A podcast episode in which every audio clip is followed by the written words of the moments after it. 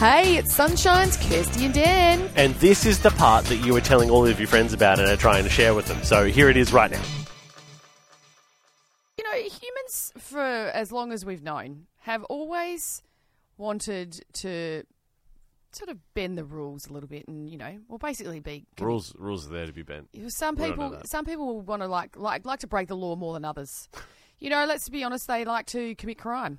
Wow, okay. Um, What crimes are we talking about here? I'm talking all sorts of things, you know, dodgy dealings, you know, Okay. just just all kinds of things like moving things across borders and you know, do, d- dabbling in in bad things.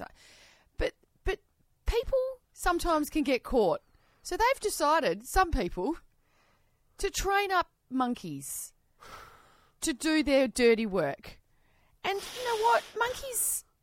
Monkeys are pretty smart. Like, look, let's be honest. They've already got a little bit of a criminal, you know, background as well. They, They like steal to steal people's sunglasses and sunglasses. stuff. They like to steal.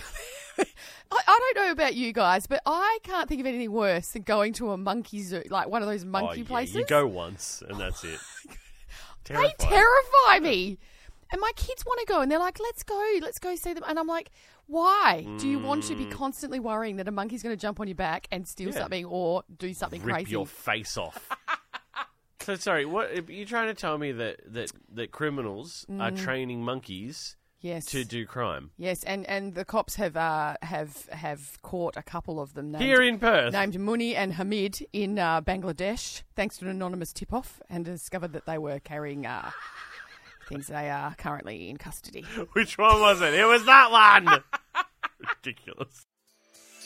Hey, how good was that, family? Wasn't it awesome? If you want any more of that, You can just listen in to the show live. 6 till 9 a.m. er day.